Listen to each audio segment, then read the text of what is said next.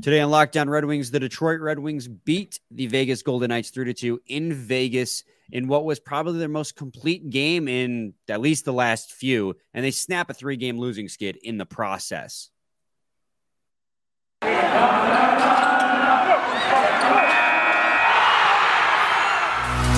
Your Locked On Red Wings, your daily podcast on the Detroit Red Wings part of the Locked On Podcast Network. Your team every day.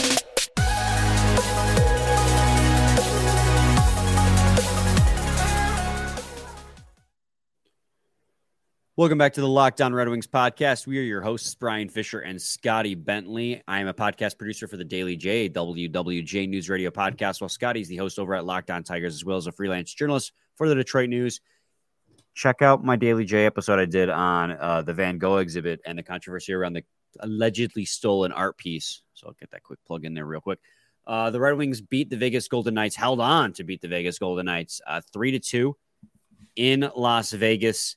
And we're going to talk about that, break down the entire game. There's a lot of good to take away from this game. And it feels like it's been a while since we've been able to say that.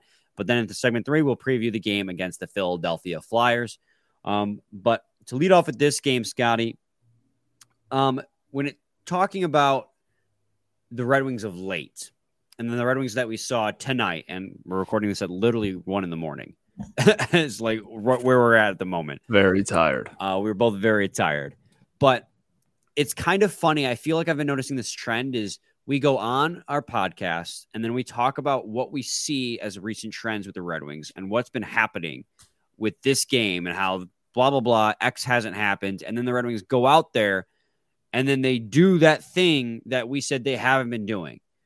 And what I mean in this instance is they have failed to play a complete 60 minute game all season, it felt like, and especially during this trend. And they've been really struggling to play good defensively. They've been really struggling to keep pucks out of the net. Husso's been playing poor. Those are all things that we've commented on, and it feels like the last two weeks. And while I'll argue it wasn't a, still a, a, complete 60, it was the closest to a complete 60 game as we've seen. Husso played great. I think defense, their defense played the best game that they've played in a long while. And they beat the team that's first in the Pacific Division. And it was it was pretty good game. I'm not gonna lie. It was nice to see.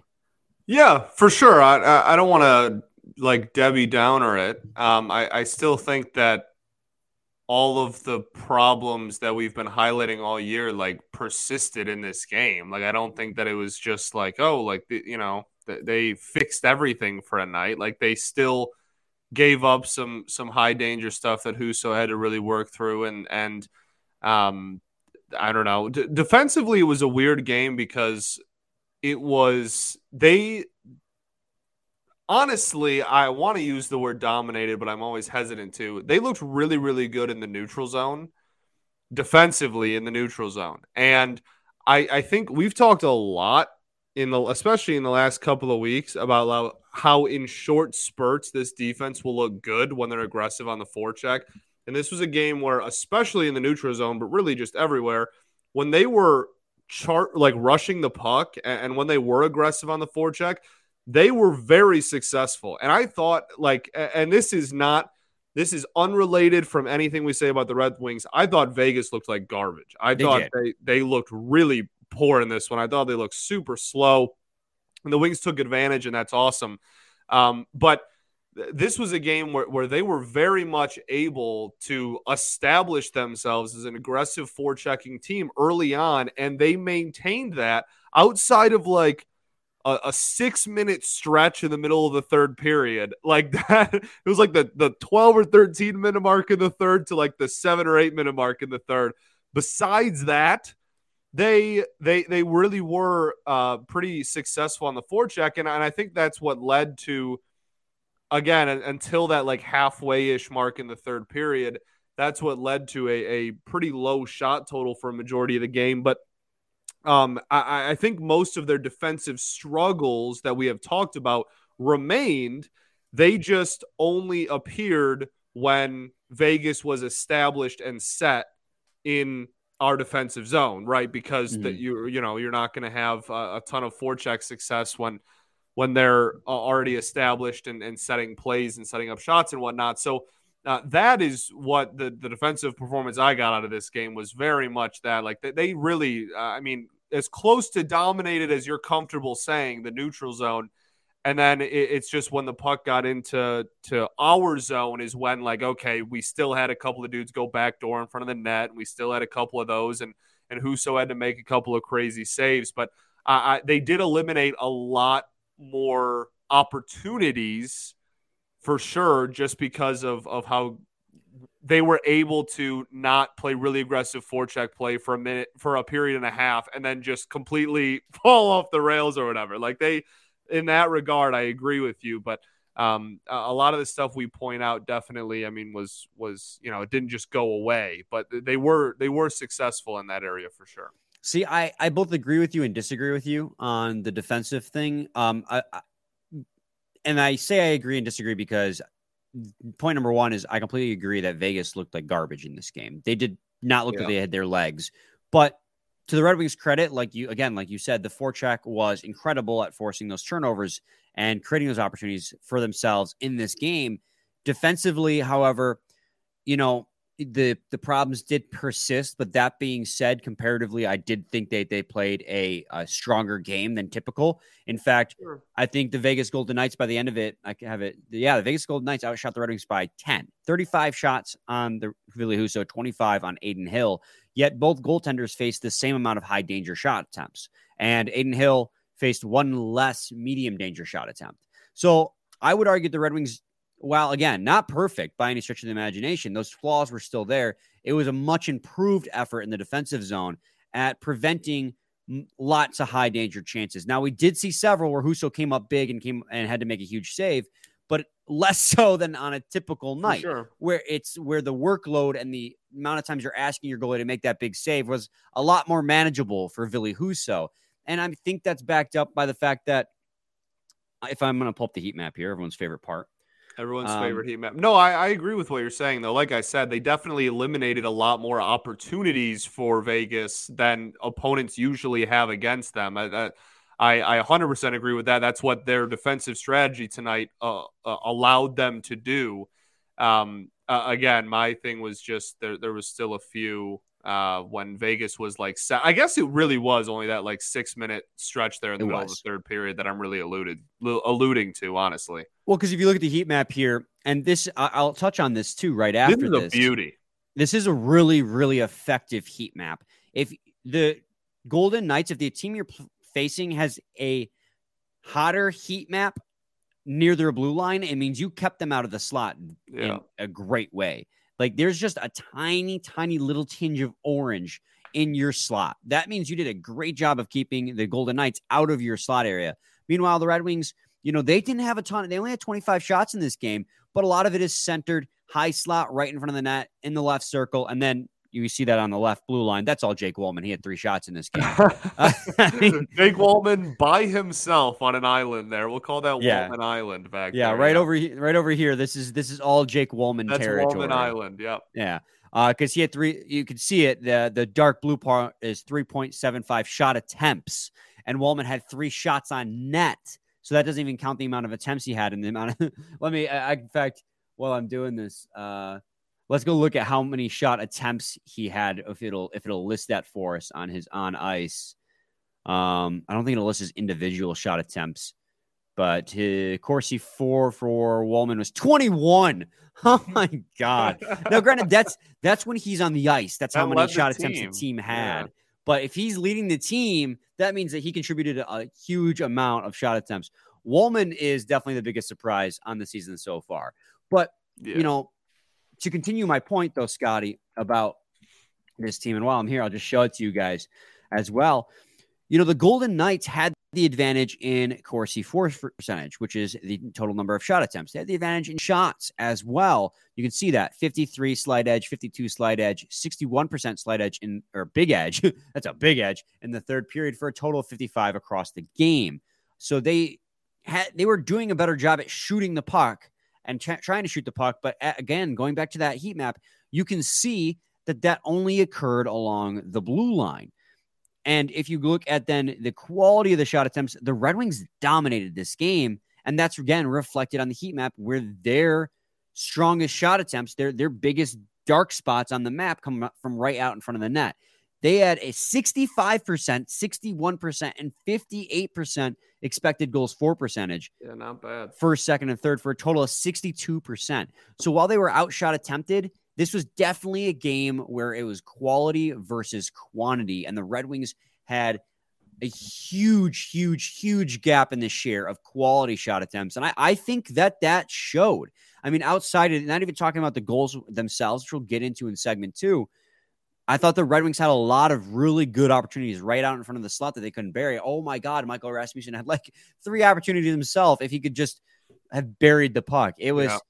That's why when I say it wasn't a perfect game, obviously the last five minute stretch, like you were saying, they did not play well as the Vegas Golden Knights decided to start pressing harder. The Red Wings began to bend, and we've seen that a lot out of this team. Is when the opposing team pressures, they bend. A lot of times they break. But for the first at least 50 minutes of this game, the Red Wings hung in there neck and neck with the first place in the Pacific Division team and had the better of the chances. Agreed. Awesome. When we come back, we'll continue this conversation. We'll talk about individual players. We got to talk about uh, Raymond. We got to talk about Bert, who did not play at all in the third period. Uh, classic Kubi Cannon, Joe Veleno. I think he's underrated. Uh, and then touch on Ville Husso as well. But first, I got to talk to you guys today about Built bars. Nice, in sync. I don't know if that was in sync on your end, but it was in sync on my end. It wasn't. Oh, okay. Well, that's less fun then. Looking for a delicious treat, but don't want all of the fat and calories? Then you got to try a Built Bar. We just got through the holidays, and I know my goal is to eat a little bit healthier this year. If you're like me and you want to eat healthier, but you don't want to compromise on taste, then man, we got just the thing for you. You got to try Built. With Built, healthy is actually tasty. Seriously. They're so delicious, you won't think they're good for you. Perfectly perfect for your New Year's resolution. What makes Built Bars so good?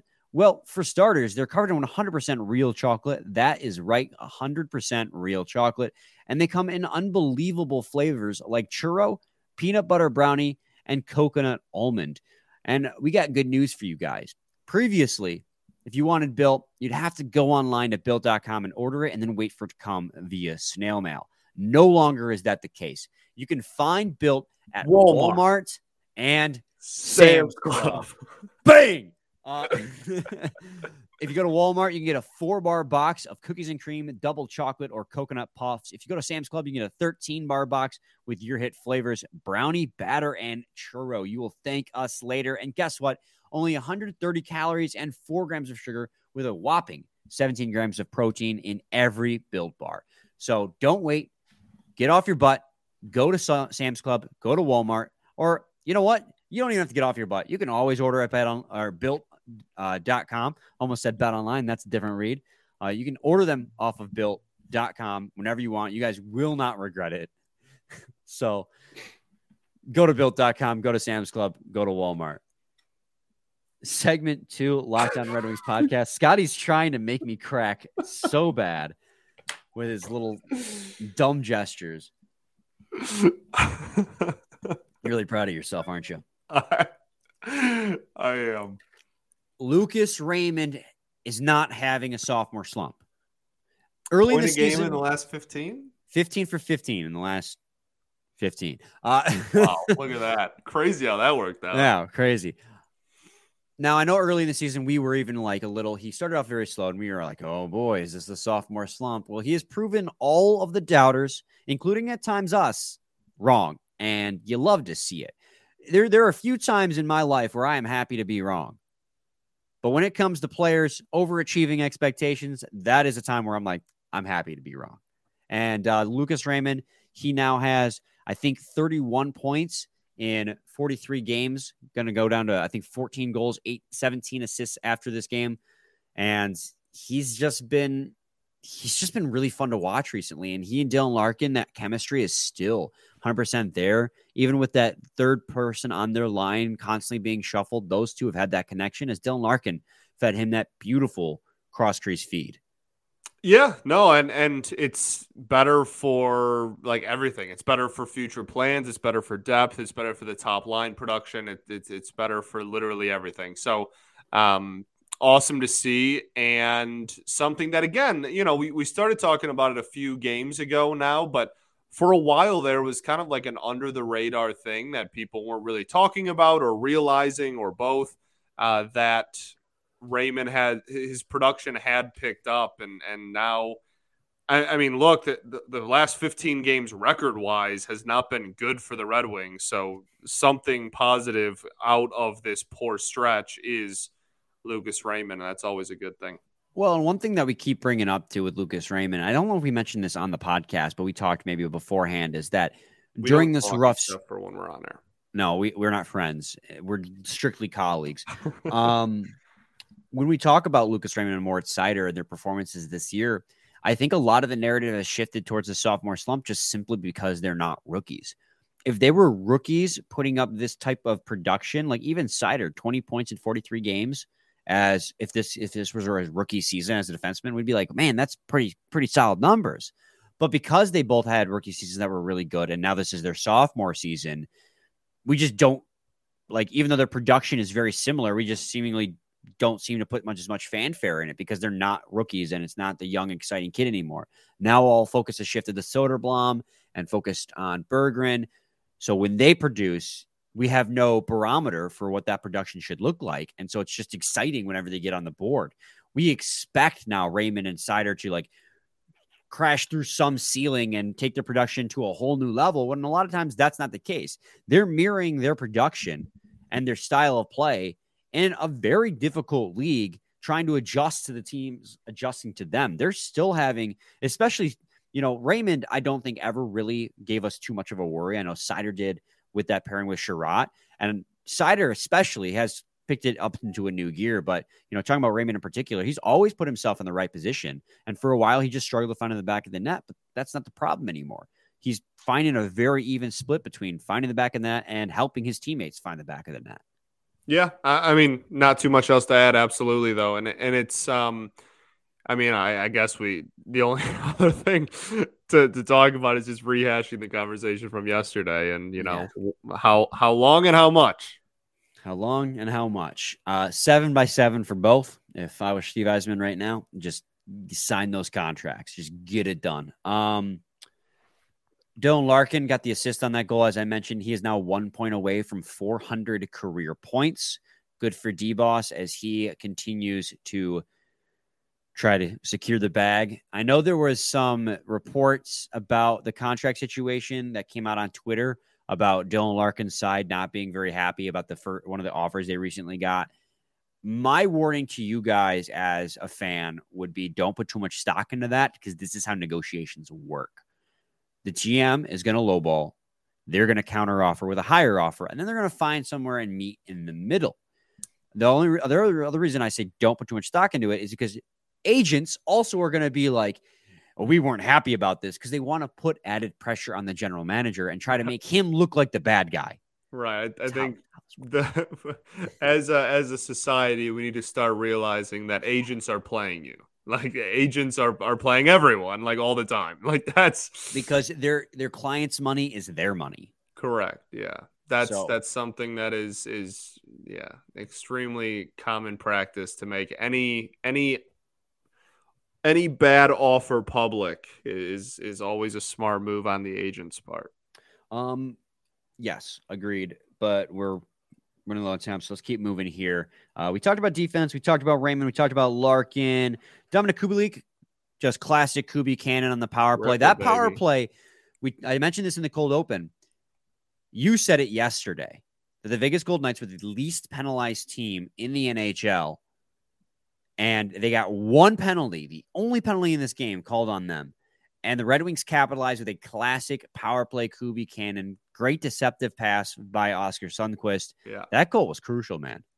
Yeah, big time. Big time, big time. And that's that's why we love Kubi on the power play. I mean, we've talked about that ever since we acquired him, ever since we signed him back in the summer. So um, definitely nice to see. And, you know, it, definitely not as hot as he was early on in the season, but that's expected with a guy that just grips and rips it. So He was on pace for 40 goals at one well, point. yeah, we, okay, we knew that was wasn't gonna. do that, but uh, you know, he had a little bit of a drought there. I guess is my point. So, um, Yeah, no, great to see. It was, I mean, it was a beautiful power play, beautiful setup, like you said, and everything. So, uh, yeah, we, we we take those, and they ended up being the deciding factor. So he's on pace for he's got a 0.73. Let's round that up that hundredth up to seven three. So he's 0.73 points per game.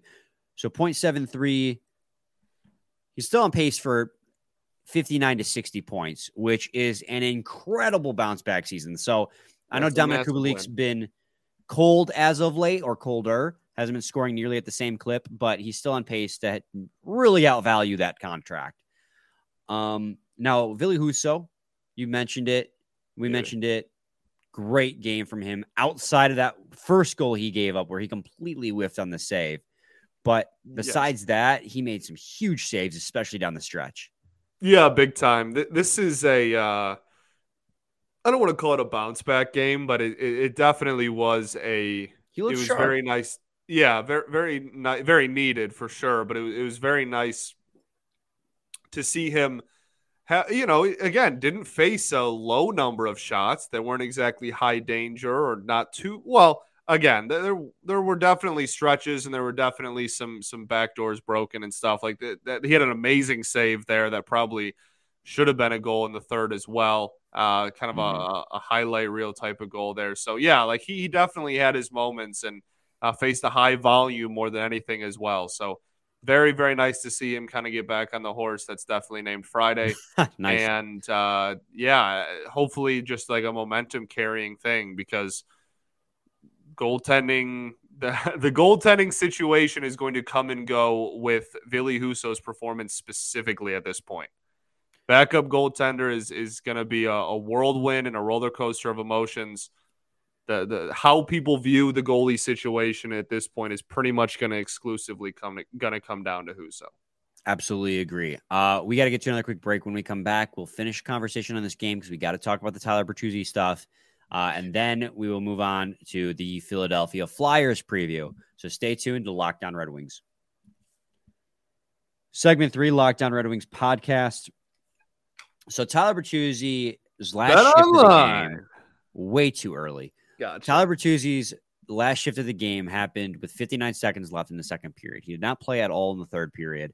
And of course, immediately when people noticed he didn't play, for some reasons, every everyone's first instinct was to be like trade, trade, trade. I know Which half mind-boggling to me, given literally like any any angle you want to look at it at. Why was everyone's first reaction?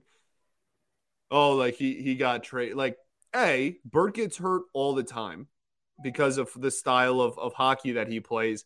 B, what I, I just I don't understand. Yzerman was just like, yeah, in the middle of the second period, we traded Bert, even though he has like 15 games played this year. Tw- like 15, four points. Yeah. Like what?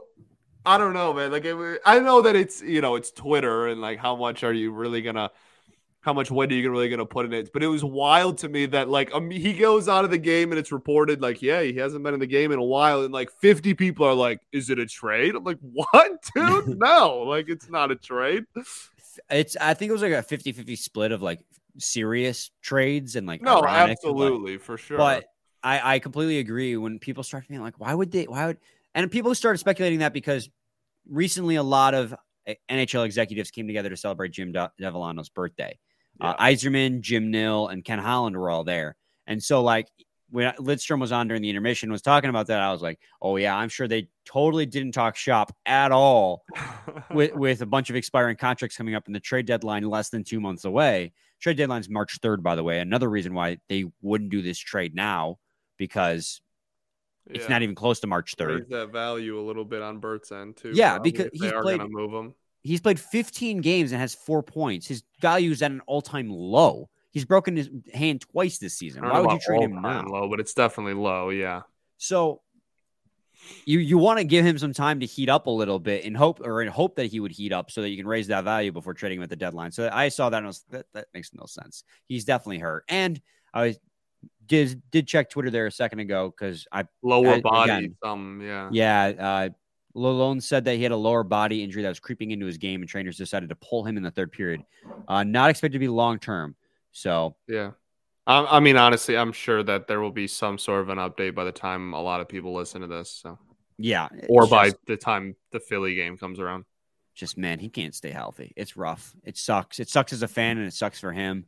Yeah, Sucks all the way it's around. such an important GM. for his yeah, such an important year for his career. Like that's the really you got to really feel for him in that regard. Like there's nobody who benefits from him getting injured. Like the fans don't get to see him play. He's it hurts his chance of getting paid, and then it hurts the general manager's uh, uh, um, you know, options on trading him if they decide to go that route at the deadline.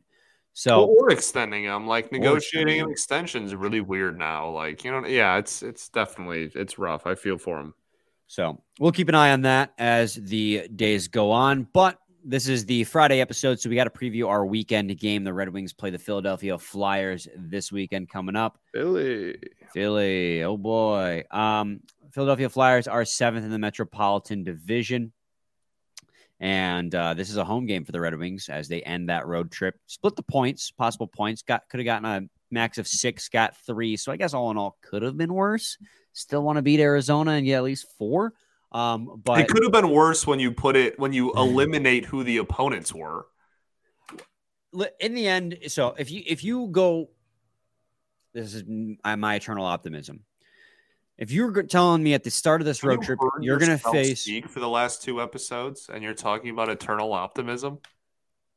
Shut up. Uh, oh my god! I talking to a different person than I was. The I last was three days? emotionally broken the last couple of days. All right. But the Red Wings have won one game, and so now I think they're going to win the Stanley Cup again. Uh, but if you're telling me uh, before the road trip, okay, you're going to go face Colorado, Arizona, and the Vegas Gold Knights, and you're going to get three points, I'll be like, actually, that's not that bad considering the opponents. I would just assume you beat the Arizona Coyotes and lost in overtime to one of the other two teams.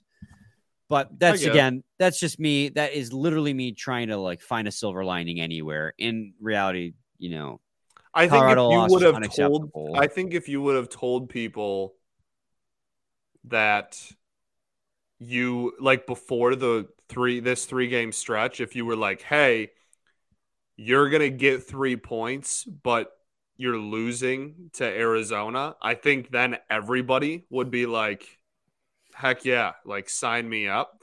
But I think if you said if you didn't highlight the fact that they specifically lost to Arizona, then I think people would probably want more. Does that Yeah. make sense? I think so. I think I follow what you're saying. Okay. That might Um, not have been English. I'm very tired, but It's now 1:23 in the morning as we're recording this. So, anyways, the Philadelphia Flyers, seventh in the Metropolitan Division, coming to LCA. this team is weird. Like they they were supposed to be bad. Like they were trying to lose. Like that they they were Mhm. trying to like oh the you know the Bedard tank season that a lot of teams signed up for. Like they were supposed to be a part of that.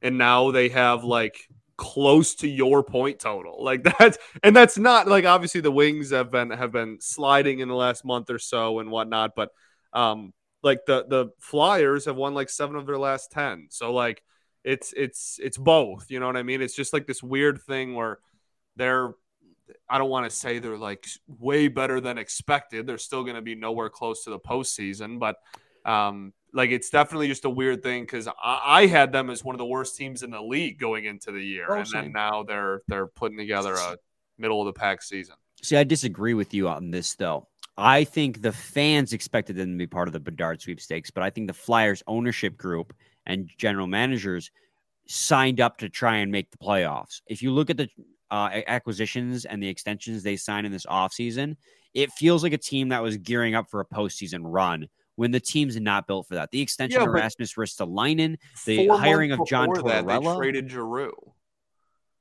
Yeah, because it was, but they they've they've quoted on they're on paper having said been said that we're not rebuilding, we're retooling. Like they're they're trying to No, do I, this I on the fly and that. stay relevant. like, all you know, what front office says they're rebuilding? Steve Yzerman's front office, day one of his uh, general I mean, manager. I guess, but the, I I feel like that's okay. I mean, fair enough. Like, But- I'm not but- gonna keep making in- counterpoints. I guess, but in, in your defense, Ken Holland always said we're retooling. The general manager of the Vancouver Canucks just this week is like, we're not going to rebuild, we're going to retool, despite that team sucking. So it does happen all the time. It, it just felt like the Philadelphia Flyers really wanted to not be in the Bedard sweepstakes, but they were going to be in the Bedard sweepstakes either way. Um, but Travis Konecny is going a long way to keeping that team, you know, from being a bottom tier team. Yeah. No, he's got 48 points in 40 games, 24 goals, 24 assists. And then Carter Hart having a bit of a bounce back here. I think his save percentage is 907, which I think is Carter really close to the league average. I think in goals above expected, he's like one of the best goalies in the league at the moment. Like he's having a, a heck of a year. That might that information might be like two weeks old, but like he's still, regardless, is having a a really solid year. He Hart is somebody that I really liked in his draft year, and I've always kind of followed just because I I um yeah I, I really liked him when he was a prospect. So kind of cool to and you know, there's just like he got called up, and people, oh, he's getting called up too early, and then he did well, and then he had like a very high expectations right away, kind of a mm-hmm. thing. So cool to see him get his uh his feet under him a little bit more. He is 11th in the league currently in goals saved above expected at 9.74. So he has definitely been go. performing very well. Um, while I'm here, how far has Ville Husso fallen? He's not even in the. Let me see if F this. He was in like the top 15 at one point really early on in the season, I feel. At like. one point he was top 10. He was like ninth, I think. Yeah, like pre pre American Thanksgiving. Yeah, oh. he's falling outside the top 50 now. It looks like he might have a That's negative rough. goal saves above expected. Magnus Hellberg, number 52. Ville Husso, 60, negative 2.03. It's been a rough stretch for him right lately. Um, yeah, I mean, we've we've highlighted why. anyway, Scotty, any final thoughts over under for this game? Is, um, is this, um, they're not going to have it up yet. It's too early. So let's yeah, I I don't know. I uh, I guess I'll take the under in that one. I'll take the um, over. Okay. Uh, no, I mean uh, you have a better, in my opinion. I think you have a better overall roster than the Flyers. Like mm-hmm. I think that that's a and it's at home. Like that's that should be a win. If you Saturday night.